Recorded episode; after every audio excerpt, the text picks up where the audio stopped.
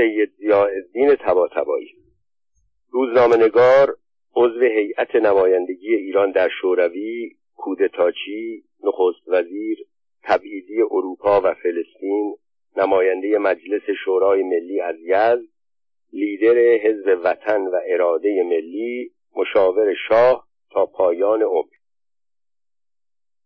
یک زیافت به سبک خاص. در یکی از روزهای سال 1343 شمسی دوست و همکارم سید عبدالکریم تباتبایی مدیر هفتهنامه دنیا به من گفت دکتر هدایت الله حکیم الهی میل دارد با تو ملاقات کند. این شماره تلفن خانه او. این هم شماره تلفن پمپ بنزین او. تلفن کن قرار بگذار او را ببین. سخنان تباتبایی مرا دچار تعجب کرد. با خود گفتم حکیم الهی میل دارد مرا ببیند. اما چرا؟ همان لحظه این جواب به ذهنم رسید. حتما می‌خواهد برای مجله مقاله بنویسد. کار یک نویسنده با مدیر یک مجله معمولا در این زمین است. حکیم الهی را دورا دور می شناختم او از روزنامه نویس های سرشناس بعد از شهریور بیست بود. کتابهایی منتشر کرده بود و سلسله مقالاتی در روزنامه ها چاپ کرده بود که برایش شهرت زیادی به ارمغان آورده. گیتا دختر کولی شهر دموکرات. اسرار سیاسی کودتا. قصه های سیاسی برای کودکان سیاسی و یادداشت‌های یک دیکتاتور. نام بعضی از کتابهایش بود که به خاطر داشتم و سلسله مقالاتی انتقادی که بعدا به صورت کتاب منتشر شد. به نامهای با من به زندان بیایید. با من به دارالمجانین بیایید. با من به مدارس بیایید با من به ارتش بیایید با من به دارالتعدیب بیایید با من به دادگستری بیایید با من به شهر نو بیایید. با من از شهر نو به دادگستری بیایید که هم مشهورش کردند هم گرفتاری برایش ایجاد کردند. پیش خود فکر کردم لابد می‌خواهد مرا با خود به اینجا و آنجا و جاهای تازه ببرد. تلفن کردم. با محبت جواب داد. پیشنهاد کرد برای دیدنم به دفتر مجله بیاید. ترجیح دادم او را در محل کارش ملاقات کنم. دیدن یک روزنامه نگار در حال کار کردن در پمپ بنزین جالبتر از دیدن یک روزنامه نویس در دفتر مجله شد حکیم الهی به نظرم بلند قامت و قوی بنی آمد. تصور من آن بود که بعد از کار سخت روزنامه نویسی شغل بی سری پیدا کرده اما دانستم در اینجا هم درگیر مشکلات است. به خاطر سوابق کار روزنامه نگاری و انتقادهایی که سالها پیش کرده بود دائم برایش مزاحمت فراهم می ساختند حکیم الهی بعد از گفتگوهای تشریفاتی وارد اصل مطلب شد. می‌دانم که سخت درگیر کار برادرت هستی. برای نجات او به هر دری زده ای به وکیلان و وزیران و امیران مراجعه کرده ای نامه ها نوشته ای ملاقات ها کرده ای وعده ها داده ای وعده ها شنیده ای بیهوده. بعد از این هم هر کار کنی بیفایده است. گره این کار فقط به دست یک نفر گشوده می شود این ملاقات را ترتیب دادم تا همین را به تو بگویم. من که همچنان خیره به او نگاه می کردم حیرت زده پرسیدم و آن یک نفر؟ جواب داد آن یک نفر آقا سید ضیاءالدین تباتبایی این دومین حیرت من در آن دو روز بود. گفتم ولی من هیچ رابطه ای با سید ندارم. جواب داد احتیاجی نیست با او رابطه داشته باشی. این روزها آقا یکی از کارهایش حل مشکلات مردم است. این روزها همه کارها دست شاه است. شاه هم تنها از یک نفر حرف شنوی دارد از آقا. می‌دانستم حکیم الهی به سید نزدیک است. با او رابطه دارد. مدتی هم سردبیر روزنامه رعد امروز بوده و به خاطر او گرفتاری ها پیدا کرده. حتی به زندان رفته. گفتم من همیشه در سپید و سیاه به سید بد و بیراه گفتم. او را دست نشانده انگلستان عامل انگلستان حتی نوکر انگلستان نامیدم. آن وقت حالا که گرفتاری پیدا کردم بروم نزد او و تقاضا کنم به من کمک کند. نه هرگز. حکیم الهی گفت معلوم می شود بعد از ده سال روزنامهنگاری هنوز سیاستمدار نشده. در سیاست این حرفها معنی ندارد. آقا گوشش از پوش پر در جوابش سکوت کردم. نمی توانستم خودم را حاضر کنم به دیدار سید بروم. ناگهان مثل آنکه چیزی به فکر حکیم اللهی رسید گفت نکند فکر می‌کنی آقا در مقابل این خدمت از تو تقاضایی دارد. آقا در آستانه هشتاد سالگی دیگر هوس جاه و مقام و شهرت ندارد. اما یک بار دیگر تکرار می‌کنم. اگر یک نفر بتواند مشکل برادر تو را حل کند آقا سید یاهدین تبا تبایی است و بس. بر سر دوراهی انتخاب قرار گرفته بودم. گفتم هر چه فکر می‌کنم می‌بینم نمی‌توانم خودم را راضی کنم با او روبرو شوم. چه رسد به آنکه از او تقاضایی بکنم. حکیم الهی که انکار مرا دید گفت اگر بدانی که خود آقا اظهار تمایل کرده مشکل برادرت را حل کند چه می‌گویی؟ چون تعجب مرا دید گفت چند روز قبل در منزل آقا صحبت برادرت به میان آمد. عدهای می‌گفتند سرهنگ نادر بهزادی رئیس آگاهی تهران چوب شهامتش را می‌خورد. در مبارزه دو جناح از امیران او را گرفتند. گفتند اگر حاضر شود علیه یک طرف شهادت بدهد آزادش می‌کنند. او مقاومت کرد. آنها همچون زورشان به آن بالایی نمی‌رسید او را محکوم کردند. محکومیتی سنگین. پانزده سال زندان. آقا برادرت را میشناخت. از جزئیات ماجرا هم آگاه بود. اظهار تأسف کرد. گفت حاضر است وارد میدان مبارزه شود اما اطلاعات بیشتری احتیاج دارد. برو او را در جریان بگذار جوابی نداشتم. قرار گذاشتیم دو روز بعد به اتفاق به دیدن سید تبا تبایی برد در روز مقرر حکیم الهی با اتومبیلش در جلو و من پشت سر او به سوی سعادت آباد در حرکت بودیم. سعادت آباد در آن تابستان سال 1343 ناحیه‌ای خارج از شهر تهران بود. پس از طی مسافتی اتومبیل حکیم الهی در انتهای یک سربالایی نفسگیر در مقابل در چوبی بزرگی توقف کرد. چند بار بوغ زد. لحظاتی بعد در باز شد. اول او داخل شد بعد من وارد شدم. در سمت چپ یک امارت اربابی قدیمی به چشم می‌خورد. از پله ها بالا رفتیم و وارد سالنی نیمه تاریک شدیم. دور تا دور سالن مبلهای قدیمی دست چوبی به چشم می‌خورد و در مقابل آنها میزهای کوچک با رومیزی قلمکار قدیمی حکیم الهی به مستخدمی که ما را راهنمایی می‌کرد گفت به آقا خبر بدهید ما آمده ایم با آنکه هوای بیرون گرم بود سالن به خاطر سبک خاص معماری ساختمانهای قدیمی ایران دیوارهای زخیم و پنجره های کوچک هوای مطبوعی داشت. من مشغول تماشای اتاق بودم و در همان حال از فکرم گذشت که سالها قبل از این در این سالن چه جلساتی تشکیل شده و چه تصمیماتی گرفته شده. در این تخیلات بودم که احساس کردم کسی پشت سر من ایستاده است. برگشتم. در تاریک روشن اتاق قیافه آشنایی را دیدم. اگر حرف نمی‌زد فکر می‌کردم محسن دولو کاریکاتوریست معروف یک کاریکاتور تمام قد و تمام رنگی از سید یادین تبا تبایی کشیده است. هنوز به خود نیامده بودم که صدای زنگدار و محکم سید به گوشم رسید. سلام خوش آمدی. پس شما هستید مدیر مجله ای که مرا دست نشانده انگلیسی ها معرفی می کند و صدای قهقهش در سالن پیچید.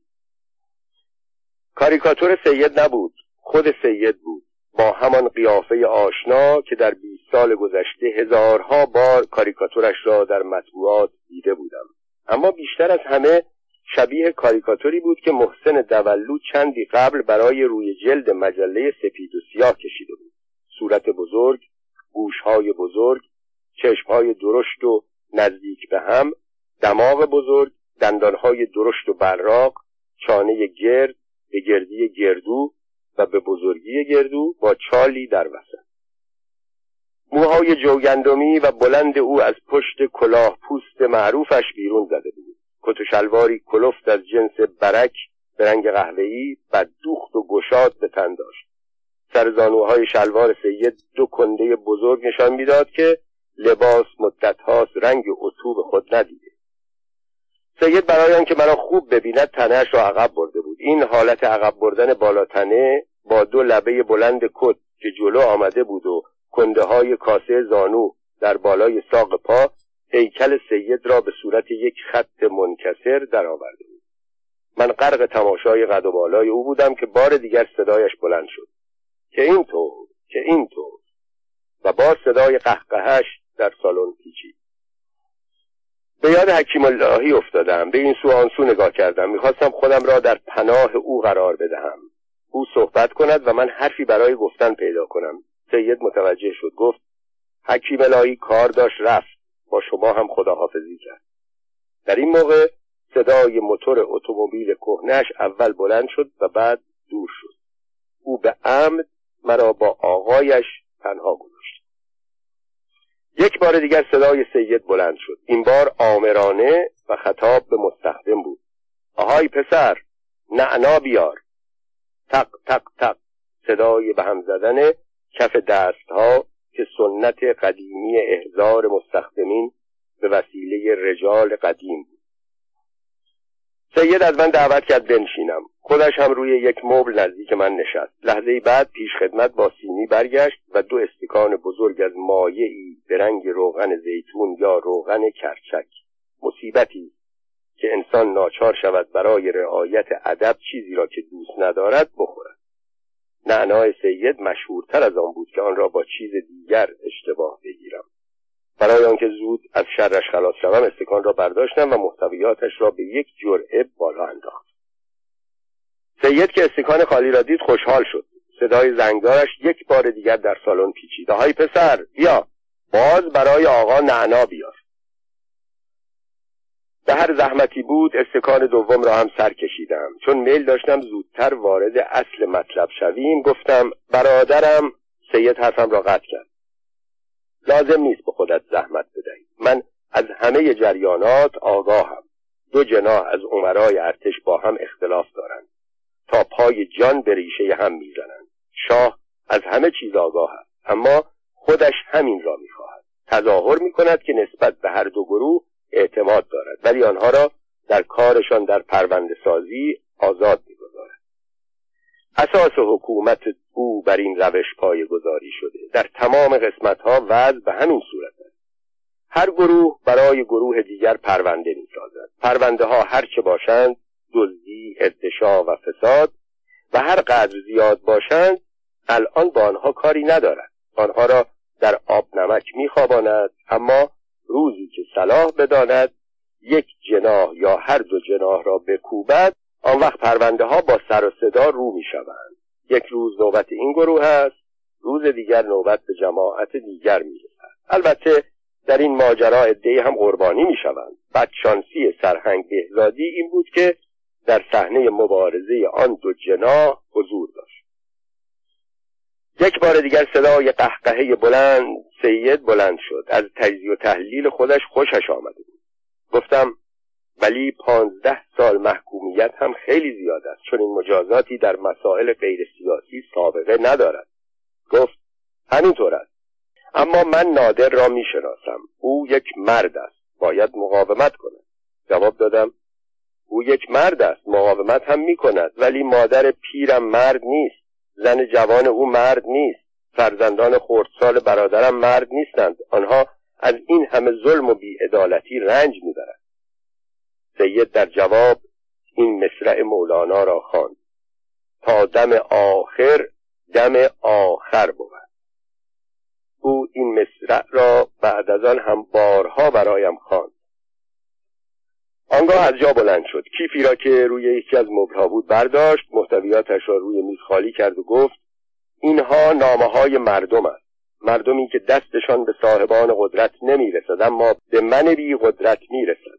نامه های وزیران سابق وکیلان سابق افسران سابق مادران و همسران افسران تودهای محکومین به حبس ابد محکومین به اعدام همه کسانی که به آنها ظلم شده و ظلم می شود من به سن و موقعیتی رسیدم که دیگر احتیاجی به او ندارم. او هم کاری با من نمی‌تواند بکند نه مثبت نه منفی. ضمنا می‌داند پدرش و او سلطنتشان را مدیون من هست من به عمد رابطم را با او حفظ کردم تا آنکه واسطه ای باشم بین مردم ستم دیده و کسی که همه قدرتها را در دست خود قبضه کرد. ناگهان سید متوجه شد که محیط افسرده کننده شده. با لحنی آرامش بخش گفت زندگی زیر و بم زیاد دارد و هر کاری راهی. گفتم ولی من راهش را پیدا نکردم. بار دیگر مصرع معروف مولوی را خواند. تا دم آخر دم آخر بود. حالا برویم نهار بخوریم. بعد هم بیا دامداری و کشاورزی یک نخست وزیر پیشین را ببین. بعدا به کار برادرت می‌رسیم. بعد از سالها کار سیاسی تازه دارم کار مثبت می‌کنم به اتاق نهارخوری رفتیم. غذاها روی میز چیده شده بود. بوی مخصوصی در فضا پیچیده بود. سید گفت امروز می‌خواهم با غذای مخصوص خودم از یک همکار پذیرایی کنم. او همیشه خود را روزنامه نویس می‌دانست و به روزنامه نگاریش بیشتر از نخست وزیریش می‌بالید. تعارف کرد پلو بکشم. کشیدم. پرسید میدانی چه پلویی است؟ گفتم سبزی پلو. به قهقهه خندید. اشتباه کردی یونجه پلوست. با چنگال یک قطعه کوکو برداشت و در بشقابم گذاشت. گفت میدانی چه کوکویی است؟ جواب دادم کوکوی سبزی. باز صدای قهقهش بلند شد. این هم اشتباه دوم کوکوی یونجه است. بعد به پیشخدمت گفت قدری دوغ در لیوانم بریزد. در داخل دوغ قطعات کوچک سبزی به چشم می‌خورد. گفتم لابد این هم یونجه است. گفت خوب حد زدی. یونجه دوغ را خوشمزه می‌کند. بعد نوبت به خورش یونجه و سالاد یونجه رسید. گفتم ظاهرا چیزی که جایش در سر این میز خالی است یونجه خالص است. به قهقه خندید. از گوشه میز یک بشقاب برداشت. و با قاشق مقداری از سبزی خشک داخل بشقاب برداشت و در ظرف غذای من پاشید و گفت این هم یونجه خالص.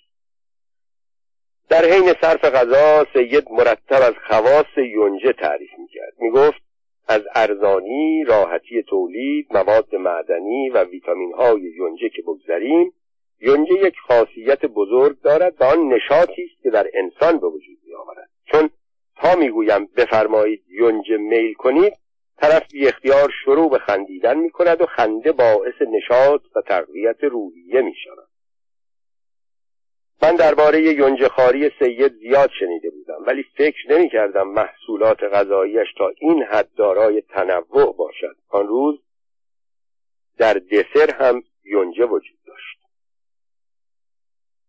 بعد از صرف آن نهار سنگین سید مرا به تماشای دهکده سعادت آباد بود با وجود نزدیک به چهل سال اختلاف سن چابک بود. تند و فرز کار می‌کرد. گاوداری یونجکاری مرغداری و قسمت پرورش خرگوش را به من نشان داد. درباره هر کدام به تفصیل صحبت کرد. با علاقه یک روستایی سطل را زیر پستان گاو گذاشت و شیر می دوشید تخم مرغها را از زیر شکم مرغها بیرون می آورد سبک سنگین می کرد و به دست من می‌داد تا بزرگی آنها را تحسین کنم پشکلهای خرگوش ها را با دست بر می داشت خورد می کرد و از ارزش آنها به عنوان کود تعریف می کرد او در همان حال که هنرهای خود را در زمینه کشاورزی و دامداری نشان می‌داد دائم از کار روزنامه‌نگاری و وضع مجله از من سوال می‌کرد. کاملا آشکار بود هنوز به روزنامه نویسی علاقمند است یک بار از من پرسید مجله را با چه وسیله ای منتشر می‌کنید؟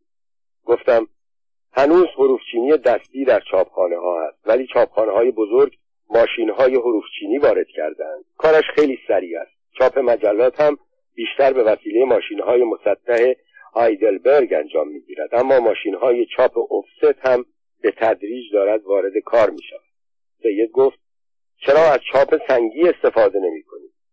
از حرفش حیرت کردم. گفت با چاپ سنگی مجله ارزانتر در می آید. چند خطات خوشخط استخدام کن و بگو تمام مطالب مجله را با خط نستعلیق بنویسند. آن وقت بده چاپ سنگی کنند در ایران سالها بود که چاپ سنگی در چاپخانه ها منسوخ شده بود. اما گاهی از پاکستان روزنامه های چاپ سنگی برای مجله می آمد همه صفحات روزنامه با خط نستعلیق نوشته شده بود. اما کلمات و سطرها یک دست و یک اندازه نبود. بعضی ریز بعضی درشت. درست مانند دفتر مشق خط بچه های دبستانی. یک بار احساس کردم سید دو نسل از زمان عقب است. اما او هرگز اعتقادش را نسبت به چاپ سنگی از دست نداد.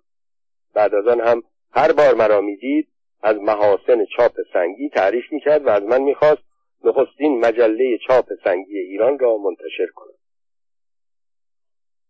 آن روز طی چند ساعتی که در مزرعه سید بودم درباره همه چیز صحبت شد جز درباره برادرم. در حالی که گوشهای من آمادگی شنیدن هیچ چیز را نداشت جز درباره کار برادرم. چند بار تصمیم گرفتم موضوع را مطرح کنم. هر بار مرا ساکت می‌کرد و می‌گفت هر کار راهی دارد و هر راه هم موقع دارد. سید از وضع مطبوعات و درباره حد و حدود آزادی مطبوعات و سانسور زیاد سوال می‌کرد. گفتم همه قبل از آن که روی کار بیایند از آزادی حرف می‌زنند ولی وقتی به قدرت رسیدند دشمن مطبوعات می‌شوند. لحظه سکوت کردم ولی سرانجام دل به دریا زدم و گفتم مثلا شما حالا از آزادی مطبوعات حرف می‌زنید ولی در مطبوعات خواندم روزی که نخست وزیر شدید با آنکه خودتان روزنامه نویس بودید تمام مطبوعات کشور را توقیف کردید باز خنده مشهورش را سر داد. گفت این هم مانند دست نشانده انگلستان بودن من است. هر واقعه را باید با در نظر گرفتن تمام جوانب مورد بررسی قرار داد. یک روز به تفصیل درباره همه اینها صحبت خواهیم کرد. فقط یادتان باشد که لنین را سربازان قیصر با چمدانهای پل از پول به روسیه رساندند و ژنرال دوگل وطن پرست با کمک مادی و معنوی انگلستان و آمریکا فرانسه آزاد را تشکیل داد. و وقتی هم دولت موقت در فرانسه تشکیل شد اولین کارش توقیف همه مطبوعاتی بود که قبلا در فرانسه چاپ می شدن. سید درباره برنامه های تحصیلی مدارس هم عقیده خاص خودش را داشت. با روش خواندن و حفظ کردن مخالف بود. به کارهای عملی اعتقاد داشت. می گفت دانشگاه برای کشور لازم است ولی مهمتر از تعلیم مهندس تربیت تکنیسیان است. باید نصف مدارس تبدیل به آموزشگاه های فنی و حرفه‌ای شوند. درباره مدارس دخترانه عقیده دیگری داشت. او با آموزش فیزیک و شیمی و ریاضیات به دختران مخالف بود. خانهداری و پرستاری حتی اکثر چیزی بود که قبول داشت در مدارس دخترانه تدریس شود. وقتی می‌گفتم چگونه می‌خواهید این همه استعداد را ندیده بگیرید با خنده می‌گفت مردهای ما چه دست گلی به سر جامعه زدند که خانمها بزنند. آنگاه چه زیرا که درباره مدارس دخترانه داشت اینطور تعریف کرد. فرض کنیم اکنون یک میلیون دختر در مدارس دخترانه مشغول تحصیل هستند. که می گفت تعدادشان خیلی بیشتر هم هست. آنها با دست راستشان می نویسند و کارهای عملی انجام می دهند اما دست چپشان بیکار است حالا اگر هر روز صبح که به مدرسه میآیند اولیای مدارس یک دوک نخریسی و مقداری پنبه به آنها بدهند و آنها را مکلف سازند در حالی که دست راستشان درگیر درس و مشق است با دست چپ نخریسی کنند هر روز هنگام تعطیل مدارس می توانند یک میلیون کیلو نخ تحویل بدهند. ملاحظه کنید با یک کار ساده چه ثروتی آید کشور می شود گفتم یک کارخانه کوچک نخریسی می تواند کار این یک میلیون دختر را انجام دهد بدون آنکه حواسشان را هم در موقع درس پرت کند. و به این نتیجه رسیدم که سید در این زمینه هم دو نسل از زمان خودش عقب است. هنگام رفتن فرا رسید. برای آخرین بار دهان باز کردم که بگویم برادرم حرفم را قطع کرد و با خنده ای که می‌خواست همه امیدهای دنیا را به من تلقین کند گفت تا دم آخر دم آخر بود. به موقع خبرت می‌کنم. با شکمی پر از فراورده های یونجهی سید و مغزیم باشته از افکار خاص سید از او جدا شد. سید زیادین تبا تبایی مدیر روزنامه های ندای اسلام شرق سیاس برق و رد سید زیادین تباتبایی فرزند سید علی آقا یزدی از روحانیون معروف یزد در سال 1271 خورشیدی چشم به جهان گشود. سید دوران کودکی و نوجوانی را در یزد و شیراز مدتی را هم در تبریز گذراند. پدرش از روحانیون مورد توجه محمد علی شاه ولیعهد زمان و مقیم آن سامان بود. سید زیا از نوجوانی سری پرشور داشت. هنوز هجده سال نداشت که روزنامه ندای اسلام را در شیراز منتشر کرد. شیراز آن سالها برای جوان ماجراجویی چون سید ضیاءالدین طباطبایی کوچک بود. پس از مدتی به تهران رفت. در آنجا اقدام به انتشار روزنامه های شرق و بعد غرب و بعد برق و آنگاه رعد اولین شماره روزنامه شرق در سال 1288 خورشیدی منتشر شد. در آن زمان رسم بود روزنامه ها در هر شماره مرام و مسلک خود را می نوشتند سید زیا مرام شرق را چنین تعیین کرده بود. این روزنامه طرفدار استقلال ایران و آینه حقیقت نمای ایرانیان است. شعارهای مطبوعاتی جمله های پرتمطراق لازم دارد و سید در انتخاب این جمله ها استاد. شرق هفته ای سه شماره منتشر می شد اما در شناسنامه آن آمده بود در ایام مهمه روزی دو مرتبه علاوه طبع و توضیح می شود روزنامه شرق نخستین روزنامه ایران است که به صورت شرکت سهامی اداره می شد شرکت شرق پانزده هزار تومان سرمایه داشت. به عبارت 1500 سهم ده تومانی. همکار سید در این روزنامه شاعر و روزنامه نگار معروف گیلانی حسین کسمایی بود. از کارهای جالب سید زیان بود که اخبار و مقاله های صفحه چهارم روزنامهش را به زبان فرانسوی منتشر می‌کرد. در آن زمان زبان فرانسه زبان بین المللی بود و تقریبا تمام خارجی های مقیم ایران با آن زبان آشنایی داشتند. این کار به شهرت و نفوذ روزنامه کمک می‌کرد. سید زیا از روزنامه نویسان تندرو زمان خود بود. به این سبب روزنامه شرق به علت مقاله های تند سید و حملات شدید او به دولت ها چندین بار توقیف شد. آخرین توقیف این روزنامه در دولت سپهدار تنکابونی بود که سرانجام در تاریخ چهار جمادی الاول سال 1328 هجری قمری 1288 خورشیدی پس از 106 شماره تعطیل شد. تاریخ انتشار روزنامه شرق در سالهای 1909 و 1910 میلادی بود. سید زیادین تباتبایی در آغاز به دستور توقیف روزنامه شرق اعتنا نکرد و با مقالاتی تندتر از گذشته به انتشار آن ادامه داد. تا آنکه این حکم رسمی از سوی وستداهل مستشار سوئدی و رئیس نظمیه وقت به سید ابلاغ شد. خدمت جناب آقای سید ضیاءالدین صاحب امتیاز و مدیر جریده شرق دام اقباله. از قرار مرقومه حضرت اشرف رئیس الوزراء و وزیر داخله در چندین نمرات روزنامه شرق نسبت به وزراء ازام تخفیف و توهین شده. این قسم مذاکرات در روزنامه مخل انتظام مملکت و مخالف قانون مشروطیت است. لذا مقرر فرمودند تب و نشر روزنامه فعلا موقوف و به ولایات و دارالخلافه منتشر ننمایند تا قراری در کار بدهند. لازم است به ترتیبی که مقرر داشتهاند رفتار نموده خود جناب عالی هم بروید خدمت حضرت اشرف و ترتیب اصلاح آن را فراهم داشته حکم کتبی به نظمی صادر و روانه دارند تا به موقع اجرا گذارده شود. آدم باید سوئدی باشد که برای توقیف روزنامه این همه صغرا کبرا بچیند. رؤسای ایرانی با دو کلمه کار را تمام می‌کردند.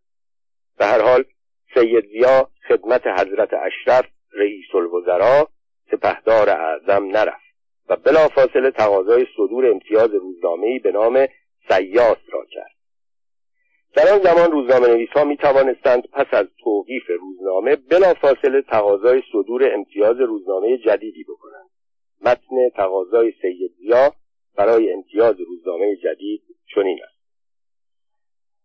17 شهریور 1289 شمسی ربیع الثانی 1328 هجری قمری مقام محترم وزارت جلیله علوم و معارف.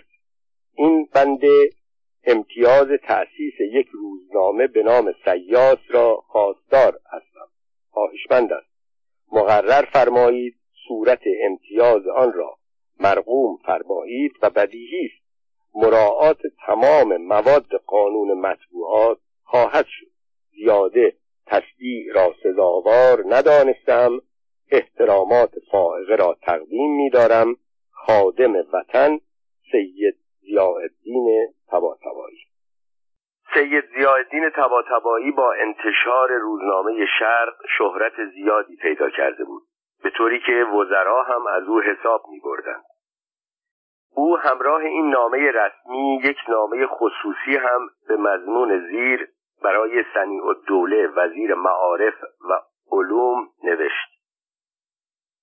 پس از استعلام از سلامتی مزاج مبارک تصدیع می دهد همانطور که آن روز فرمودید لفن عریضه نوشته و استدعای امتیاز روزنامه موسوم به سیاس را نمودم. مستدعی مقرر نمایید که امروز بنویسند. بنده طرف عصر خودم شرفیاب شده حضورا دریافت می‌دارم. ایام عزت مستدام باد ارادتمند سید ضیاءالدین طباطبایی بنازم به نفوذ یک روزنامه نگار بیست ساله که به وزیر دستور می‌دهد امروز امتیاز را بنویس تا خودم بیایم ببرم. جناب وزیر در پشت پاکت نوشت مدیر روزنامه شرق امتیاز روزنامه خواسته. با شرایط مقرره امتیاز داده شود. ولی اینکه امروز با این عجله خواسته است که اجازه امتیاز نوشته شود روز شنبه حاضر نموده و داده شود. زود بنویسید که خودش نیاید. ظاهرا روزنامه سیاس هرگز منتشر نشد چون اثری از آن در دست نیست. اما سید در تاریخ 15 مهر 1289 شمسی روزنامه برق را به سبک و روش و قطع اندازه روزنامه شرق منتشر کرد. شعار روزنامه برق چنین بود. این نامه آزاد ملی با مسلک بیطرفانه خود حقوق ملت و مملکت را مدافعه خواهد کرد. باز همان جملات پرتمطراق. به منظور آشنا شدن با سبک مقاله نویسی سید زیا قسمتی از سرمقاله اولین شماره روزنامه برق را در اینجا می آورم. توقیف شرق یا مخاطره شرف ملت روزنامه شرق که فقط تنها جریده آزاد بیغرز ملی بود تقریبا بیست روز است از طرف وزرای ازام به اسم تجدد پرور به علت هواخواهی ناموس ملی به جرم طرفداری از شرف ملت به تقصیر ادای وظیفه ملیت و به گناه دعوت ملت به حفظ حقوق خود بدون محاکمه و ثبوت تقصیر مخالف نص قانون اساسی محکوم به توقیف کرد. شرق چه تقصیری داشت؟ چه گناهی کرده بود؟ جز اینکه وظیفه ملیت خود را ادا نموده بود؟ آیا از توقیف شرق زبان ما بسته شد؟ قلم ما شکسته گردید؟ افکار ما از میان رفت؟ نیاتمان در بوته احمال ماند؟ اشتباهی است بس بزرگ. خطایی است بس سترگ. شرق را توقیف کردید؟ برق را منتشر ساختیم. برق را توقیف بکنید رعد را طبع و نشر می‌سازیم. رعد را از ما بگیرید لغات معموله دیگر از میان نرفته. خود ما را توقیف کنید هستند کسانی که نیات و افکار و خیالات ملت پرستانه ما را منتشر سازند. چنانچه همین چند روزه علت قانونی توقیف را به ما ثابت کردند فبها و الا به تب و نشر شرق اقدام نموده مسلک حقه خود را تعقیب خواهیم کرد. روزنامه برق هم به علت مقالات تند و کوبنده سید زیا سرنوشت روزنامه شرق را پیدا کرد و توقیف شد. حکم توقیف روزنامه برق شبیه شرق ولی خیلی خلاصه و به این شرح است. آقای مدیر محترم روزنامه برق بر حسب امر وزرای اعظام اختار می شود که از این تاریخ تا صدور حکم مجدد نبایستی روزنامه برق طبع و نشر گردد. رئیس تشکیلات نظمیه وستد وستداهل سوئدی. از این روزنامه فقط سیزده شماره منتشر شد. سید زیادین طباطبایی بلا فاصله پس از توقیف روزنامه برق تقاضای امتیاز روزنامه رعد را کرد. متن تقاضانامه سید به این شرح است. دوازده شهر زلقعده تلحرام 1328 مقام محترم وزارت جلیله علوم و معارف. این بنده خواستار امتیاز یک روزنامه موسوم به رد هستم. مستدعی است که امتیاز آن را مرحمت فرمایید. بدیهی است در حین تب مراعات تمام مواد قانون انتباعات را نموده و خود را به موجب این عریضه مسئول قرار می دهم سید ضیاءالدین طباطبایی سید در نامه دیگری خود را ملتزم شرعی می‌داند که برخلاف قانون مطبوعات عمل نکند. دوران آخر روزنامهنگاری سید زیا مصادف بود با جنگ جهانی اول. نخستین شماره روزنامه رد در 27 نوامبر 1913 شش آذر 1292 خورشیدی منتشر شد. در آن زمان بیشتر مردم ایران و اغلب روزنامه های کشور طرفدار آلمان و عثمانی و مخالف روس و انگلیس بودند. اما سید زیا مدیر تنها روزنامه معتبر ایران بود که از متفقین طرفداری می‌کرد. در روزنامه رد فقط تلگراف های خبرگزاری رویتر چاپ می‌شد. روزنامه رد از روزنامه های بانفوذ زمان خودش بود. سید زیا که روزنامه نگاری را از سنین نوجوانی شروع کرده بود در این زمان مردی پخته و با تجربه شده بود. او به دنبال چندین بار توقیف و تعطیل روزنامه کم کم به دولتهای وقت نزدیک شد به طوری که سرانجام رد به صورت روزنامه نیمه رسمی کشور درآمد. در تاریخ 23 سور یا اردیبهشت 1334 قمری به پیشنهاد وزارت معارف گیومه برای آنکه معارف خواهان و عموم مردم از مندرجات مفیده این روزنامه محروم نمانند گیومه بسته. هیئت دولت مقرر داشت گیومه باز. به واسطه گرانی فوقالعاده کاغذ ماهی دویست و پنجاه تومان به عنوان کمک از طرف دولت به آقا سید ضیاءالدین پرداخت شود تا جبران خسارت ایشان تا اندازه‌ای بشود. گیومه بست نزدیکی سید زیادین تباتبایی به دولت سبب شد که وسوق الدوله رئیس الوزراء در اسفند 1295 خورشیدی سید زیادین تباتبایی مدیر روزنامه رد را در رأس هیئتی از نمایندگان وزارتخانه های فواید عامه گمرک و مالیه پست و تلگراف وزارت جنگ وزارت داخله وزارت معارف و علوم و وزارت خارجه به روسیه اعزام دارد تا مذاکراتی به منظور انعقاد قراردادهای بین دو کشور انجام دهند. سید زیا در این سفر تحت تأثیر انقلاب بلشویکی روسیه قرار گرفت. او که همواره از مخالفان سرسخت دولت تراری بود در بازگشت پیشنهاد کرد که دولت ایران هرچه زودتر دولت جدید روسیه را به ریاست لنین به رسمیت بشناسد. در این هیئت یک افسر جوان و تحصیل کرده به نام کاپیتان کازمخان سیاه هم عضویت داشت. آشنایی سید با او در سرنوشت هر دو تغییرات عظیمی به وجود آورد.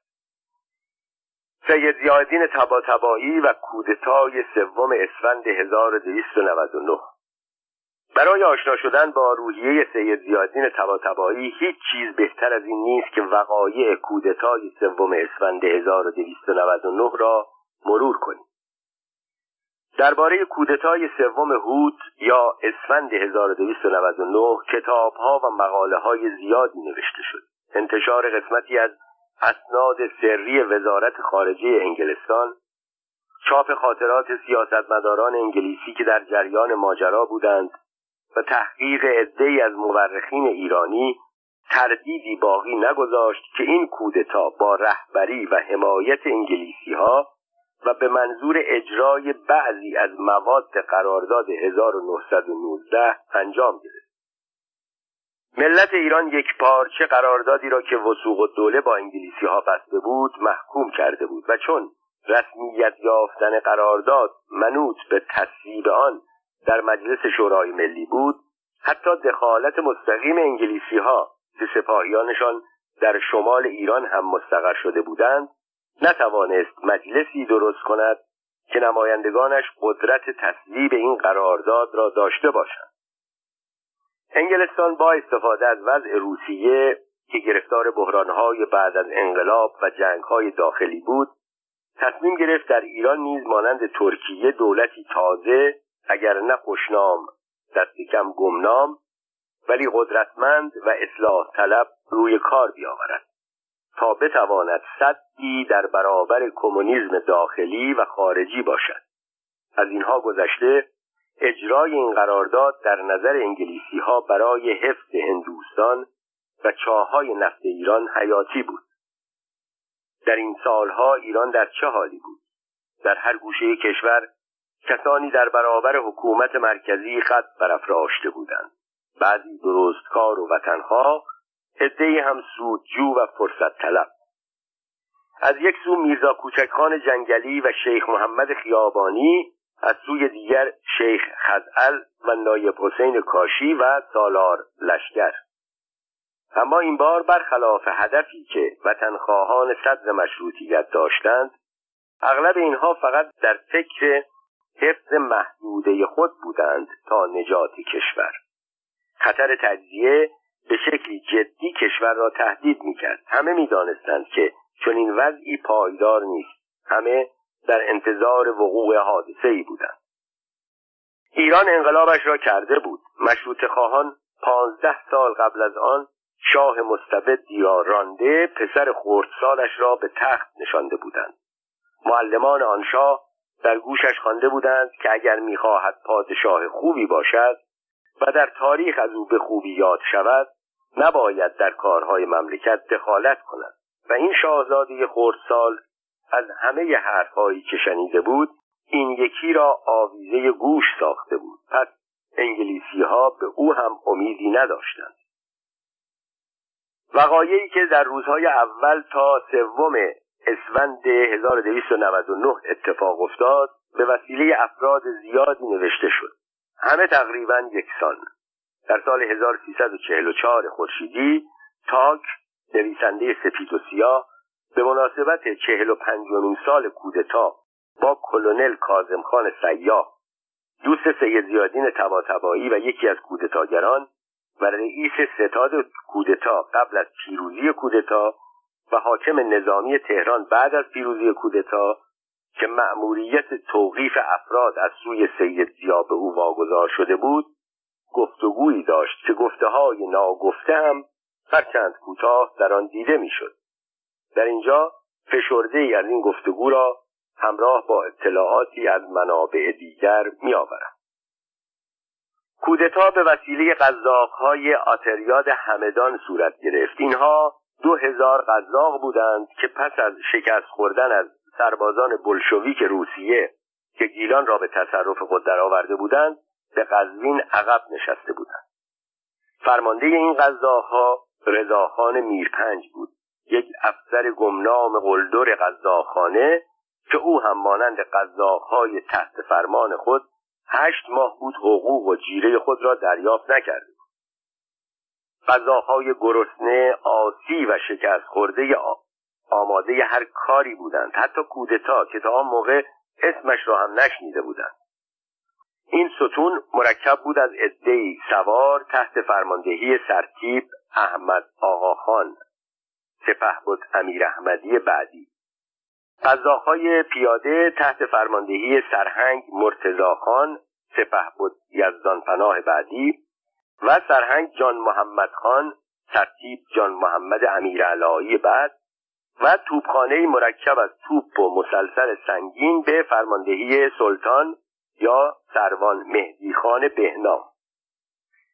رئیس ستاد ستون کاپیتان یا سروان کازمخان سیا افسر ژاندارم بود. او دانشگاه جنگ را در اسلامبول دیده و در جنگ جهانی اول همراه با نیروهای عثمانی در نبرد داردانل، قفقاز و سوئز علیه انگلیسی ها شرکت کرده. کازم خان افسر ژاندارمری بود که به اتفاق ماژور یا سرگرد مسعود خان کیهان افسر تحصیل کرده که بلافاصله بعد از پیروزی کودتا وزیر جنگ شد به عنوان معلم قزاقخانه در قزوین به قزاقها تعلیمات نظامی می‌داد. و بالاخره کلونل اسمایس انگلیسی رابط میان قزاقها و ارتش انگلیسی مقیم ایران که چون سایه یا روح مراقب ستون بود. این ستون طبق توافق قبلی قرار بود روز اول هوت در شاهآباد کرج با کسانی که از تهران می آمدند ملاقات داشته باشد. یک ملاقات سرنوشت ساز هم برای آنها هم برای ایران.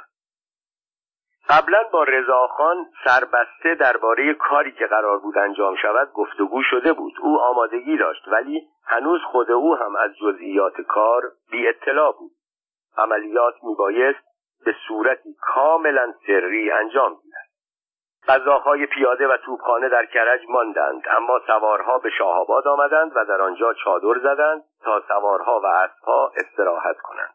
پس از مدتی انتظار یک اتومبیل گرد و خاک کنان رسید. یک فرد قرازه بود. دو نفر از آن پیاده شدند. یکی سویل متوسط القامه که کلاه پوستی بر سر و سرداری ماهوت و عبای نازک بر تن داشت. تحریش نرمی چهرش را پوشانده بود. کاپیتان کازم خان آنها را به هم معرفی کرد. میرپنج رضاخان فرمانده ستون آقای سید زیادین تباتبایی مدیر روزنامه رد. هر دو با هم دست دادند و هر دو وارد منزلگاه شاهآباد شدند که امارتی قدیمی بود با دو اتاق. یکی بزرگ به عنوان سالن و دیگری کوچک به صورت انبار. طراحان ایرانی کودتا سید زیادین تباتبایی رضاخان میرپنج کاپیتان کازمخان سیاه ترتیب احمد آقاخان و ماژور مسعودخان کیهان در آن اتاق دور هم جمع شدند. تا درباره کاری که می‌خواستند انجام دهند آخرین گفتگوها را بکنند. دو سه ساعت درباره کارشان صحبت کردند. این پنج یاقی دولت خوب می‌دانستند اگر شکست بخورند دیدارشان در میدان اعدام یا پای چوبه دار خواهد بود. اما اگر پیروز شدند چه؟ این موضوع را یکی از آنها مطرح کرد. آنها نسبت به هم هیچ شناختی نداشتند. او گفت ما هنوز وضع همکاری خود را بعد از کودتا تعیین نکرده ایم اگر موفق شدیم ادامه کار ما به چه صورتی خواهد بود؟ اگر بینمان اختلاف سلیقه پیش آمد چه؟ همه به فکر فرو رفتند. موضوعی بود که تا آن موقع به آن نیندیشیده بودند. دستی نامری آنها را به هم نزدیک کرده بود. آنها می‌رفتند که پای تخت مملکتی را فتح کنند. به آنها قولهایی هم داده شده بود. اما همیشه وقوع حوادثی پیش بینی نشده. امکان داشت در آن صورت سرنوشتشان به دست خودشان نبود تا فکرش را بکنند. اما اگر پیروز می شدند و بینشان اختلاف پیش می آمد چه؟ در این موقع سید زیا که سیاسی ترین فرد گروه بود و عملا رهبری آنها را در دست داشت خنده ای کرد و گفت اینکه کاری ندارد همکنون یک قسم نامه می نویسیم و هر پنج نفر به قید قرآن امضا می کنیم آنگاه کازم خان را مخاطب قرار داده و گفت کازم خان بنویس. بسم الله الرحمن الرحیم. ما امضا کنندگان این قسم نامه قرآن کریم را گواه می‌گیریم که چنانچه پس از خاتمه کاری که مصمم به انجام آن هستیم شاهد موفقیت را در آغوش گرفتیم و آنگاه به علتی میان ما اختلاف نظر بروز کرد در همه موارد و در همه احوال جان آن چهار نفر دیگر را از هر گونه گزندی در امان بداریم و نسبت به جان یکدیگر سوء قصد ننماییم. خداوند قادر متعال و کتاب مقدس او ناظر بر اجرای این سوگند نامه هستند. هر پنج نفر زیر ورقه را امضا کردند و یک بار دیگر این پنج نفر دست یکدیگر را فشردند. سید زیادین تباتبایی ماژور مسعود خان و احمد خان در شاهآباد ماندند. رضاخان میرپنج و کاپیتان کاظم خان به کرج برگشتند تا بقیه افراد ستون را بیاورند. روز اول هوت به این ترتیب به پایان رسید. ستاد کودتا مسیر قزوین تهران را یک طرفه اعلام کرد. کلیه وسایل نقلیه و کسانی که از قزوین عازم تهران می شدند توقیف می شدند تا خبر به تهران نرسند در این موقع سه اتومبیل انگلیسی نو و آخرین مدل رسید. اتومبیلها متعلق به شاهزاده فرمانفرما بود. با سه راننده انگلیسی و یکی دو مسافر که از راه قزوین عازم تهران بودند. به دستور سید زیا دو اتومبیل فرمانفرما توقیف شد. او اتومبیل رویز رویس را برای رضاخان میرپنج فرمانده ستون فرستاد اتومبیل دیگر را خودش برداشت. سید در تمام مدت نخست وزیری سوار آن اتومبیل می‌شد و روز آخر حکومت خود نیز با آن به سوی مرز رفت. سومی را هم همراه با مسافران برای فرمان فرمان نگه داشت. این را می‌گویند امانتداری. روز دوم هوت رضاخان که برای آوردن توپخانه و پیاده نظام به کرج برگشته بود همراه با هشت عرابه توپ صحرایی و هجده مسلسل سنگین و مقدار زیادی فشنگ توپ و قذاقهای پیاده برگشت. در مهرآباد حومه تهران آن روز بار دیگر این پنج نفر جلسه تشکیل دادند. در اینجا سید زیادین تباتبایی مدیر روزنامه رد و رئیس کمیته سیاسی کودتا طی نطقی مهیج برای قزاقها جریان کاری را که می‌خواستند انجام بدهند تشریح کرد. رضاخان میرپنج را به فرماندهی کل دیونیزیون قزاق ایران منصوب کرد.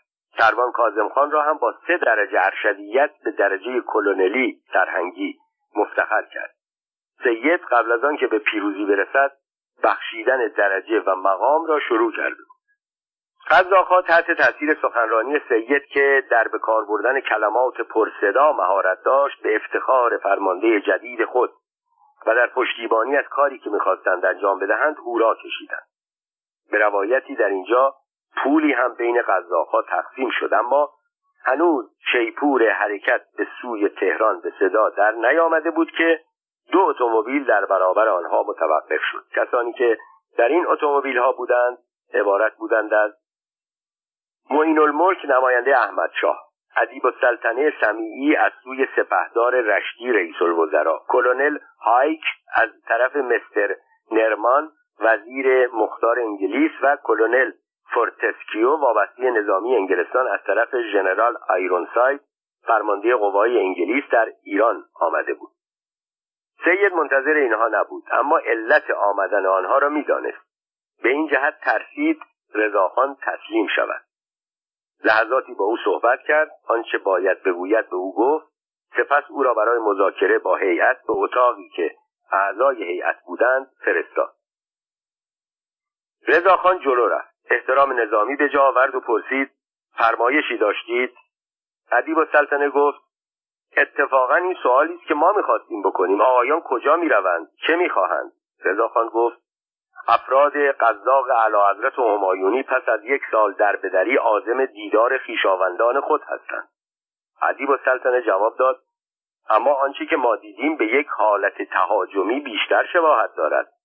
رضاخان جواب داد نه ما قصد تهاجم نداریم. معین الملک نماینده رئیس الوزراء گفت نکند آقایان قزاقها از نرسیدن حقوق عقب افتاده ناراحت هستند. سردار سپه گفت البته این هم یکی از دلایل حرکت ماست. ادیب‌السلطنه مثل آن که از شنیدن این حرف خیالش راحت شده باشد گفت ای کاش این را زودتر می‌گفتید چون دولت در نظر دارد حقوق عقب افتاده آقایان قزاقها را همین یکی دو روزه بپردازد بعد کلونل هیگ و کلونل فورتسکیو خیلی نرم و ملایم و البته برای خالی نبودن عریضه در تایید نظر نماینده های شاه و دولت اظهاراتی کردند که به انجام وظیفه بیشتر شبیه بود تا تأکید و تهدید.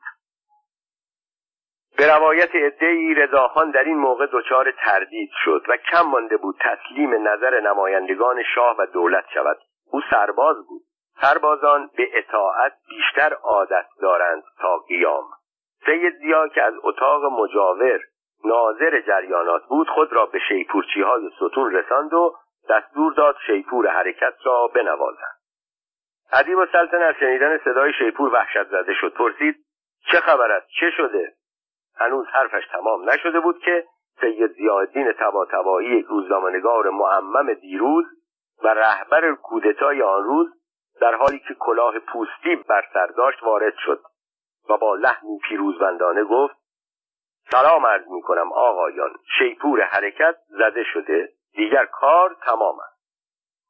سمیعی و معین الملک مدتی به این جوان باریکندام و شیک پوش که قیافش به نظرشان آشنا می آمد تیره شدند. آنگاه یک باره روزنامهنگار معمم دیروز را که به جای امامه کلاه پوست و به جای عبا ردای بلندی بر تن داشت شناختند و همزمان یک نام از دو دهان بیرون آمد. آقا سید زیاءالدین تباتبایی قرار بود ستون از دروازه قزوین وارد شهر شود. در نزدیکی های دروازه یک ستون از بریگاد مرکزی قزاق مستقر شده بود. اما هیچ اثری از حمله و تیراندازی دیده نمی‌شد. رضاخان جلو رفت و با صدای بلند گفت به فرمانده ستون بگویید بیاید با من صحبت کند. اما کسی جواب نداد. بعد از چند بار سوال یک افسر جز آمد و به رضاخان سلام داد. رضاخان پرسید شما اینجا چه می کنید؟ به ما دستور دادند برای جلوگیری از شما به اینجا بیایید. چه کسی این دستور را داد؟ کلونل لومرگ سوئدی فرمانده ستون. او کجاست؟ رفته به شهر به خانهش قبل از رفتن به شما دستور دیگری نداد. چرا؟ گفت تا شما تیراندازی نکردید ما تیراندازی نکنیم. رضاخان چیزی گفت که مضمونش این بود. اگر شما بچه های خوبی باشید به جای ماندن در این هوای سرد زمستانی میایید به ما میپیوندید و همگی با هم به شهر می‌رویم. آنها بچه های خوبی بودند چون با هلهله شادی به ستون مهاجم پیوستند. این ترتیب بدون شلیک یک گلوله ستون مدافع تهران تسلیم ستون مهاجم قزوین شد. همه چیز از قبل برای پیروزی آماده شده بود. تهران یک گروه ژاندارم مدافع هم داشت. به گودتاچیان خبر رسیده بود که سرهنگ شیبانی رئیس رژیمان دو ژاندارمری مرکز خندقهای اطراف شهر را سنگربندی کرده و قصد دفاع دارد. اما او هم پس از چند ساعت حوصلهاش از اقامت در سنگر آن هم در یک نیمه شب سرد زمستانی سر رفت و به خانهش برگشت تا زیر کرسی گرم استراحت کند. پس از کمی گفتگو آنها هم به کودتاچیان پیوستند بله. همه چیز از قبل برای پیروزی مهاجمان آماده بود. نیمه شب بود که ستون مهاجم به میدان مشق رسید. میدان مشق محوطه وسیعی بود که از شمال به عواست خیابان قوام السلطنه از شرق به خیابان فردوسی از مغرب به یوسف آباد و از جنوب به میدان توبخانه محدود می‌شد. این محوطه محل تمرینات نظامی قزاقها بود. امارت قزاقخانه هم در اینجا قرار داشت. که آن شب بدون مقاومت به تصرف مهاجمان درآمد. سوم اسفند 1299 ساعتی از نیمه شب گذشته بود. حالا دیگر سوم اسفند بود. تهران در خواب بود. مهاجمان غذایی خوردند و کمی استراحت کردند. بعد سید زیاءالدین تبایی کلونل کازمخان را احضار کرد و دستور داد نظمیه را تصرف کند و ژنرال وستاهل رئیس سوئدی نظمیه را نزد او بیاورد. نظمیه در آن زمان دارای تشکیلات مجهزی کازم خان با هشت نفر داوطلب برای تصرف نظمیه به میدان توپخانه رفت. گروه مهاجم بدون مقاومت وارد نظمیه شد و تحت تأثیر این پیروزی آسان بدون جهت شروع به تیراندازی کردند. چراغها خاموش شد. زندانی ها به تصور آنکه انقلاب بلشویکی شده درهای زندان را شکستند و بیرون ریختند. آژانها هم برای دفاع از خود شروع به تیراندازی کردند. هیچ کس نمی‌دانست چه کسی را باید بزند. در این میان یکی از گلوله ها به سینه یک زندانی خورد و او را در دم کشت. بعدا گفتند او یک قاتل محکوم به اعدام بود. که میبایستی چند روز بعد به دار آویخته شود. ولی هرچه بود او اولین و آخرین کشته کودتا بود. کودتایی که سرانجام به تغییر رژیم در یک مملکت انجام وقتی نظمیه هم به تصرف قوای مهاجم درآمد سرتیب احمد خان فرمانده توپخانه شلیک هوایی را آغاز کرد. او با این کار می‌خواست موجودیت کودتا را اعلام کند. ژنرال وستاهل با آنکه می‌دانست حادثهای در شرف وقوع است به خانهاش رفته سید زیا وقتی دانست او کجاست به کلونل کازم خان دستور داد او را پیدا کرده بیاورد. کازم خان هم او را دستگیر کرد و نزد رؤسای خود سید ضیاءالدین طباطبایی و رضاخان پنج بود این دو نفر در اتاقی در قزاقخانه مستقر شده بودند. کلونل کازم خان جریان آن لحظات را برای خبرنگار مجله اینطور تعریف کرد. اتاقی که فرماندهان کودتا در آن نشسته بودند اتاقی دیدنی و جالب بود. این اتاق طولش ده متر و عرضش در حدود هفت متر بود. قالی رنگ و رو رفته کف آن را مفروش می‌کرد. دیوارهای سنگینی داشت که گچ دوهاب نزده آن را دود چراغهای نفتی تیره کرده بود. وسط اتاق یک میز کوتاه با دو صندلی شکسته قرار داشت. در کنار اتاق نیمکتی بود که پایههایش به زحمت بدنه شکسته آن را تحمل می‌کرد. روی میز یک لامپای نفتی نمره هفت میسوخت. من ژنرال هل را به داخل اتاق بردم و خودم پشت سرش در آستانه در ایستادم. رضاخان در حالی که دستش را به پشتش زده و سر به زیر افکنده بود با قدمهای بلند طول اتاق را میپیمود. او غرق در اندیشه بود. سید زیا روی نیمکتش شکسته یک پهلو دراز کشیده دستش را ستون چانش کرده و عبایش را به دور خودش کشیده. او هم فکر می‌کرد. هیچ کدام از این دو نفر قیافه افراد فاتح را نداشتند. مثل اشخاصی بودند که نگران سفید دم هستند تا ببینند چه می‌شود. پایتخت یک مملکت به این سادگی به وسیله دو نفر و با دو هزار قذاق با شلیک چند گلوله و کشته شدن یک زندانی محکوم به مرگ به تصرف درآمده بود.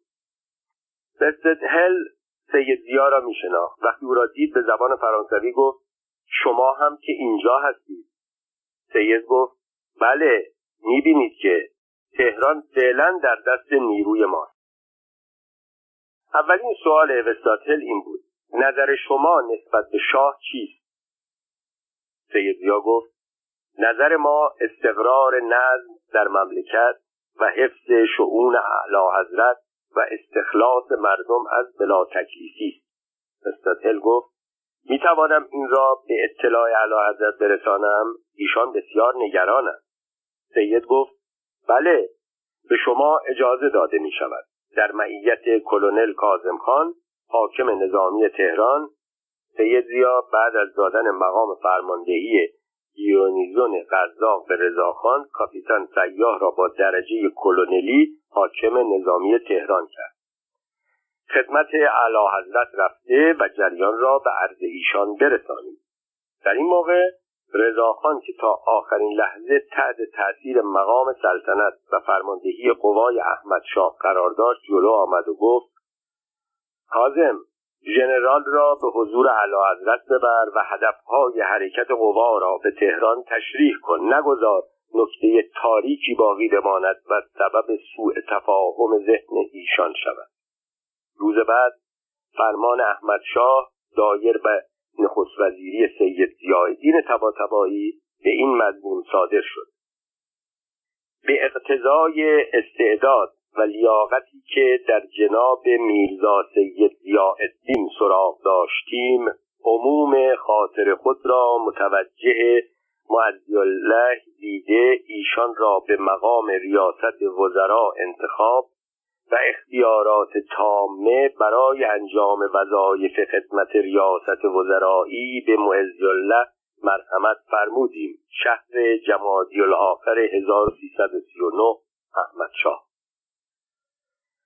لیست سیاه کابینه سیاه. سید زیادین تباتبایی لیست کسانی را که میبایست توقیف شوند از قبل تهیه کرده بود. این همان لیست سیاه معروفی است که بعدا کابینه سید هم نام خود را از آن گرفت و به کابینه سیاه معروف شد. سید کسانی را که میبایست توقیف شوند به سه گروه تقسیم کرده بود. بعد همان روز اول کودتا کلونل کازم خان سیاه را مأمور دستگیری آنها کرد. گروه اول بازداشتی ها رجال مشهور آن زمان بودند. در این گروه عدهای از افراد بدنام خوشنام ملی وابسته و حتی چند تن از نخست وزیران پیشین دیده می شدند نخستین کسی که آن روز توقیف شد عبدالحسین میرزا فرمان فرما بود. این شاهزاده سیاسی و زیرک وقتی شنید کودتا به وسیله سید زیادین تبا تبایی و رضاخان میر پنج انجام گرفته با آشنایی که از قبل با آن دو داشت بلافاصله به دیدار آنها شتافت تا هم موفقیتشان را تبریک بگوید و هم اتومبیل های روی رویس آخرین سیستمش را که قزاقها در راه داد تا تهران ضبط کرده بودند پس بگیرد وقتی کازم خان خبر ورود فرمان فرما را به سید داد او خنده ای کرد و گفت بفرمایید این هم نخستین زندانی که با پای خودش آمد. از رجال گروه اول می‌توان از این افراد یاد کرد. نصرت الدوله عین الدوله تهام الدوله حشمت الدوله سعد الدوله قوام الدوله مجد الدوله مختار الدوله و نصیر السلطنه حاج محتشم السلطنه وسوق السلطنه مشار السلطنه و عین الملک ممتاز الملک لسان الملک و سالار لشکر سردار رشید سردار معتزد و محمد ولی خان سپه سالار. در میان این جمع عده دیگری نیز از طبقات مختلف دیده می شدند مانند آیت الله سید حسن مدرس سردار معظم خراسانی همان تیمورتاش سید محمد تدین شیخ محمد حسین یزدی میرزا هاشم آشتیانی و که عدهای زندانی بعضی تبعید و برخی بلافاصله آزاد شدند. سید از همان آغاز کار دستور داد عدهای از ثروتمندان را هم به بهانه بدهی مالیاتی به زندان بیاندازند به این زندانی ها اخطار شد اگر می‌خواهند آزاد شوند یا جانشان در امان باشد هر یک باید به فراخور وضع مالی خود مبلغی بپردازند سید تصور می‌کرد به این وسیله خواهد توانست خزانه خالی مملکت را پر کند. ولی از ثروتمندان جز یک تن دیگران حاضر نشدند دیناری بپردازند. آنها مصداق کامل مثال پول است نه جان است. که آسان به توان داد بودند.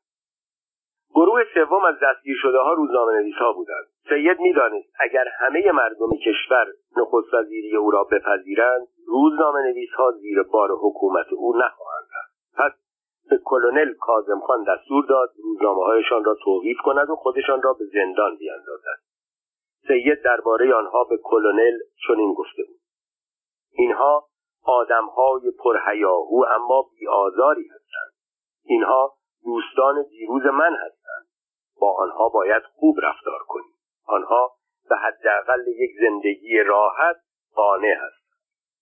کلونل کازم خان بعدا گفت ما هم همه را گرفتیم و در یک باغ بزرگ در خارج شهر زندانی کردیم. آشپزخانه مفصلی هم راه انداختیم. آنها دور هم جمع می شدند نطق می کردند شعر می خواندند و به سید فوش می دادند.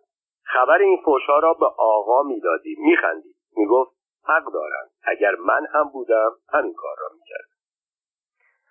از روزنامه نویسان معروفی که زندانی شدند باید از این ادعیات کرد. زین العابدین رهنما مدیر روزنامه ایران. محمد فرخی یزدی شاعر و مدیر روزنامه طوفان. محمد تقی بهار ملک و شعرا مدیر روزنامه های نوبهار تازه بهار و مجله دانشکده. علی اکبر دهخدا مدیر سور اسرافیل. حسن حلاج مدیر روزنامه حلاج. علی دشتی نویسنده و سردبیر ستاره ایران.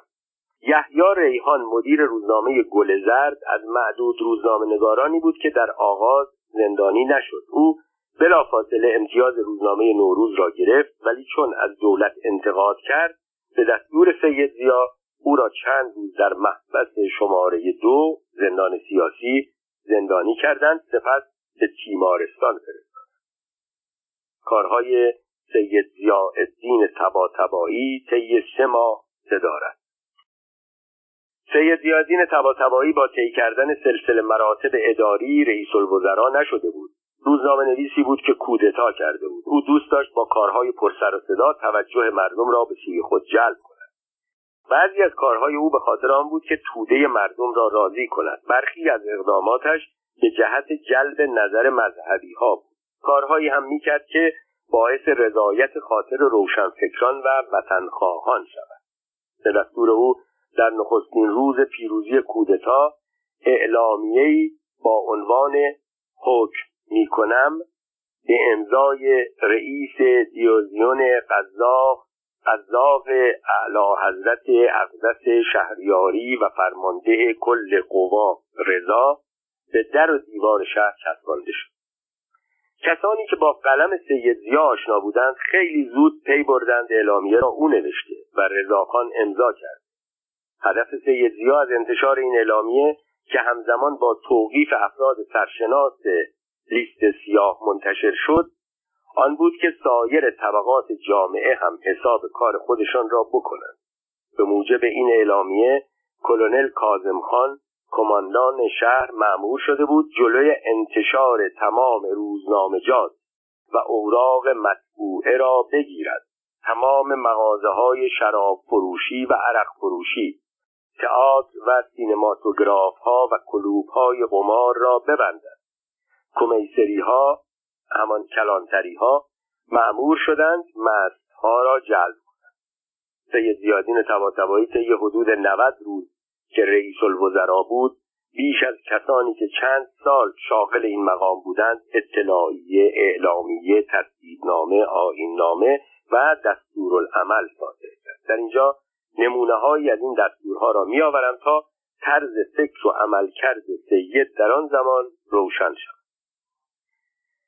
وقتی سید زیان نخست شد کارمندان دولت به تناسب شغل و دوری از مرکز و مراجع قدرت دو ماه تا هشت ماه حقوق طلب داشتند. سید دستور داد بلافاصله دو ماه حقوق عقب افتاده کارمندان و تمام طلب مستخدمین جز پرداخت شود. سید زیاد دستور داد نرخ کالاها مشخص شود. یک قهوه چی را به علت آنکه چای را گرانتر از نرخ مقرر فروخته بود در ملع عام تازیانه زدند. به کمیسری ها یا کلانتری ها دستور داده شد زنهایی را که بدون روبنده و چاقچور به خیابان ها می آمدند جلب کنند. روبنده و چاقچور هجاب سنتی زنهای شهری در آن زمان به موجب دستور دولت خدمتکارهای مسلمان زن اجازه نداشتند در خانه خارجی ها یا افراد خارج از مذهب کار کنند. اصناف و بازاری ها میبایست روزهای جمعه تعطیل کنند. فقط دکانهای نانوایی و خاربار فروشی از این قاعده مستثنا بودند. تابلو مغازه ها باید به زبان فارسی باشد. تابلو مغازه هایی که به زبان فرانسوی و روسی بود پایین کشیده می‌شد. زبان روسی در آن زمان بعد از زبان فرانسوی زبان دوم خارجی در ایران. در مورد کشورهایی که پس از انقلاب بلشویکی روسیه از آن جدا شده بودند سید زیا دستور داد حق کاپیتولاسیون آنها لغو شود. سید زیا دستور داد برای اصلاح وضع ادارات تعدادی مستشار خارجی از کشورهای اروپایی و آمریکا استخدام شود. در زمان صدارت سید زیا به موجب تصدیبنامه هیئت وزیران استعمال تریاک ممنوع اعلام شد و مقرر گردید کارمندان تریاکی از خدمت معاف شوند. سید زیا به نظم و نظافت و روشنایی شهر اهمیت می‌داد. در زمان او گذشته از نظافت شهری تعداد زیادی از خیابانها سیمکشی شد و برای نخستین بار در ایران خیابانهای تهران به جای چراغهای نفتی و چراغهای گازی به وسیله چراغهای الکتریکی روشن شد. سید یک ارمنی را به عنوان شهردار انتخاب کرد. به موجب دستور سید زیادین تباتبایی مأموران بلدیه موظف به جمعآوری افراد بیبزاعت شدند. ضمنا مقرر گردید هر خانواده‌ای که قادر به نگهداری اطفال خود نباشد آنها را به بلدیه بسپارد. طبق دستور دولت همه مغازه ها می بایست دارای پرچم ایران باشند و در روزهای عید و مراسم رسمی در سردر مغازه ها پرچم نصب کنند. یک مشروب فروش را با آنکه از اقلیت ارمنی بود به سبب فروش مشروب در ملع عام تازیانه زدند. ورود مشروبات الکلی به کشور ممنوع شد. به وزارت امور خارجه دستور داده شد در مهمانی های رسمی چه در ایران چه در سفارتخانه های ایران در خارج به جای شراب به مهمانها دوغ و شربت بدهند. در تاریخ 20 حمل فروردین 1300 به دستور سید زیادین تباتبایی به مناسبت لغو قرارداد 1919 معروف به قرارداد وسوق الدوله از سوی دولت زیافت مجللی برپا شد. در این مهمانی سفرا و کارمندان عالی رتبه سفارتخانه های خارجی مقیم ایران هیئت دولت رجال و معاریف ایران آن عده که بازداشت نشده بودند. حضور داشتند. در پایان زیافت نخست وزیر کودتا طبق سنت خود نطقی آتشین درباره اهمیت لغو قرارداد ایراد کرد و در آخر لیوان شربت خود را برداشت و گفت مدعوین بسیار عزیز و محترمم. من این شربت شیرین و پاک را به نام سعادت دول و مللی که شما در نهایت شرافت سمت نمایندگی آنان را دارید و همچنین به سلامتی شما می نوشم در این زیافت مهمانان خارجی با همسرانشان شرکت کرده بودند. چون نخستین بار بود که به جای شراب از مهمانها با دوغ و شربت پذیرایی شده بود این زیافت در تاریخ معاصر ایران به مجلس دوغ مشهور شد. سید زیادین تباتبایی و احمد شاه. احمد شاه از روز پیروزی کودتا تا آخرین روز نخست وزیری سید زیا هیچگاه نسبت به او نظر مساعدی نداشت. او می‌دانست بدون تحریک و تشویق این روزنامهنگار ماجراجو محال بود یک عده سرباز شکست خورده گرسنه و بیپول جرأت قیام علیه دولت مرکزی و سلطنت 150 ساله قاجاریان را داشته باشد. در مورد سید هم مطمئن بود او با پشتگرمی و حمایت انگلیسی ها دست این کار زده است. سوابق سید زیا بر همه روشن بود. در جریان جنگ جهانی اول که بیشتر مردم و نیمی از رجال معروف ایران به منظور حمایت از آلمانی ها و عثمانی ها از ایران مهاجرت کرده بودند و تمام روزنامه ها از آلمانی ها دفاع می کردند سید زیاد تنها روزنامه نویس معروف ایران بود که از انگلیسی ها حمایت می کرد. اما انگلیسی ها هم به این سادگی دستشان را جلوی شاه و مردم ایران باز نمی کردند. آنها اول با رواج شایعه کودتای نصرت الدوله و پشتیبانی لورد گرزون وزیر امور خارجه انگلستان از او وانمود کردند که شاهزاده نصرت الدوله از سوی انگلیسی ها معمور انجام کودتا شده ولی به سبب چند روز تأخیر سید زیادین تباتبایی از فرصت استفاده کرد و دست به کودتا زد. دلیلی که فقط ساده اندیشان پذیرفتند. وقتی مدتی از کودتا گذشت انگلیسی ها متوجه شدند سید مرد مورد نظر آنها نیست و چون به زودی گم شده خود را در وجود سردار سپه یافتند از حمایت سید زیاد دست کشیدند و او را در برابر شاه و سردار سپه تنها و بدون حامی گذاشتند. روز اول که خبر حرکت قزاقها از قزوین به تهران رسید احمدشاه که همواره از یک قیام بلشویکی وحشت داشت و میترسید به سرنوشت نیکولای دوم امپراتور روسیه و خانوادهاش دچار شود تصمیم گرفت تهران را ترک کند. ولی وقتی دانست قزاقها نسبت به او نظر مخالفی ندارند ماندگار شد. احمد شاه روز چهارم اسفند نماینده قزاقها را به حضور پذیرفت و نظرش را درباره نخست وزیر آینده پرسید. سرهنگ باقرخان نماینده قزاقها و عرض رساند که قزاقها به آقا میرزا سید ضیاءالدین نظر دارند. شاه موافقت کرد ولی وقتی شنید سید میل دارد شاه در فرمان خود به او لقب دیکتاتور ایران بدهد مخالفت کرد. او گفت وقتی پادشاه مملکت مشروطه است چطور ممکن است رئیس الوزراء دیکتاتور باشد؟ آنگاه دستور داد در خط زیر را به حکام ایالات و ولایات مخابره کنند. نظر به اعتمادی که به حسن کفایت و خدمتگذاری جناب میرزا سید ضیاءالدین داریم الله را به مقام ریاست وزرا برقرار و منصوب فرموده و اختیارات تامه را برای انجام وظایف ریاست وزرایی به معزی الله مرحمت فرمودیم جمادی الاخر 1339 تقاضای دیگر نماینده غذاها اعطای لقب سردار سپهی و عنوان ریاست دیوزیون قزاق از سوی شاه به رضاخان بود. سید قبلا این عناوین را به رضاخان داده بود. اکنون می‌خواستند آن را رسمی و قانونی کنند. احمدشاه ناچار آن را هم پذیرفت. دستخط شاه به حکام ایالات و ولایات از سوی حکام با سکوت و رضا روبرو شد. فقط دکتر محمد مصدق حاکم فارس نسبت به آن اعتراض کرد. چون سید زیا در پاسخ مصدق او را به قشون تحت فرمان خود تهدید کرد استعفا داد و از شیراز خارج شد. سردار سپه به خاطر خصلت سربازی یا اعتقاد شخصی از همان آغاز کار نسبت به احمدشاه ارادت نشان می‌داد. او با آنکه عملا فرمانده کل قوا شده بود حکم شاه را درباره لقب سردار سپهی خود اینطور منعکس کرد.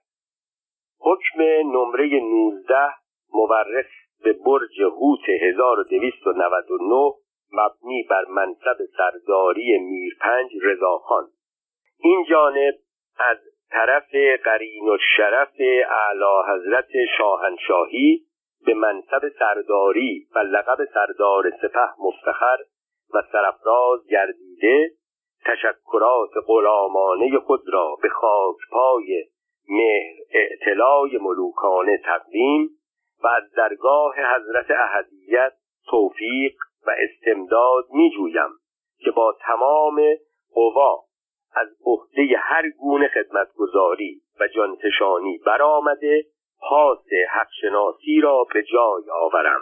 امضا. اما طرز کار و رفتار سید زیا برخلاف سردار سپه. او از همان روز اول کودتا عدهای از شاهزادگان درجه اول قاجار را که همه از خویشاوندان نزدیک احمدشاه بودند به زندان انداخت. غیر از آن هم همیشه به احمدشاه بیاعتنایی می‌کرد. احمدشاه گلمند بود که گاهی سید زیا نیمه شب به کاخ می‌رفت و تقاضای ملاقات او را می‌کرد تا درباره مسائل مهم راپورت بدهد. در این موارد اغلب سیگار زیر لب میگذاشت و در حضور شاه روی صندلی مینشست. چون شاه دستور داد صندلی ها را از دفترش بردارند سید کنار پنجره روی ایوان مینشست. احمد شاه از این کارهای سید ناراحت می‌شد و چون سردار سپه را مطیع خود می‌دید به او نزدیک می‌شد. سید ماجراجو هم که به وسیله خبرچینهای خود از روابط احمدشاه و سردار سپه آگاه شده بود تصمیم گرفت با کمک ولیعهد احمد شاه را برکنار کند و محمد حسن میرزا ولیعهد را به جای او به تخت بنشاند. آنگاه خلع محمد حسن میرزا آسان بود و خودش می‌توانست راحتتر قدرت را در دست بگیرد. اختلاف سید زیا با احمد شاه به همین موارد ختم نمی‌شد. در مورد زندانی ها هم اختلاف داشتند. برای مثال وقتی سید زیا دانست از طریق مسالمت آمیز نمی‌تواند از ثروتمندان زندانی پول به دست آورد نقشه دیگری کشید. او که دید آنها زندان را تحمل می کنند ولی حاضر نمی شوند پولی بدهند فقط یکی دو نفر مختصر پولی پرداختند. شایع کرد قصد دارد روز بعد عدهای از زندانیان را در باغ شاه به دار بیاورد شماره کسانی که قرار بود اعدام شوند شانزده نفر اعلام شد زندانی ها با آنکه از شنیدن خبر وحشت کرده بودند این کار را غیر ممکن می دانستند. ولی سابقه حکومتگران در ایران نشان داده بود که حاکمان زمانه برای حفظ خیش خیلی بیشتر از اینها را هم به راحتی آشامیدن یک فنجان آب از میان برمیدارند خانواده زندانی ها که بیشترشان شاهزاده و از وابستگان خاندان سلطنت بودند از این خبر وحشت کردند و به احمد شاه متوسل شدند احمد شاه وقتی سخنان آنها را شنید خیلی جدی گفت این غیر ممکن است. قانون چنین اجازه ای نمی‌دهد. در یک مملکت مشروطه کسی حق ندارد بدون حکم محکمه ادعی را اعدام کند. شاه جوان قاجار اعتقاد زیادی به قانون داشت. به این جهت بلافاصله سردار سپه را احضار کرد و جریان را با او در میان گذاشت و ضمن گله گذاری از رفتار و کارها و بیاعتنایی های سید زیا از او خواست در این باره اقدام کند. سردار سپه که انتظار داشت شاه از او تقاضایی بکند بلافاصله به زندانبانها دستور داد اگر کسانی از سوی رئیس دولت برای بردن زندانی ها مراجعه کردند آنها را تحویل ندهد. تهدید سید یک بلوف بود. کسی مراجعه نکرد تا روزی که سید رفت و آنها آزاد شدند سردار سپه که دانست احمدشاه نسبت به سید زیا نظر خوبی ندارد اطلاعاتی را که از روابط او و محمد حسن میرزا ولیعهد به دست آورده بود به آگاهی شاه رساند. احمد شاه فهمید که برای حفظ تاج و تخت خود باید پیش دستی کند. اول تصمیم گرفت برادرش را به عنوان معالجه به اروپا بفرستد بعد سید زیا را برکنار کند. برای این کار احتیاج به حمایت انگلیسی ها داشت.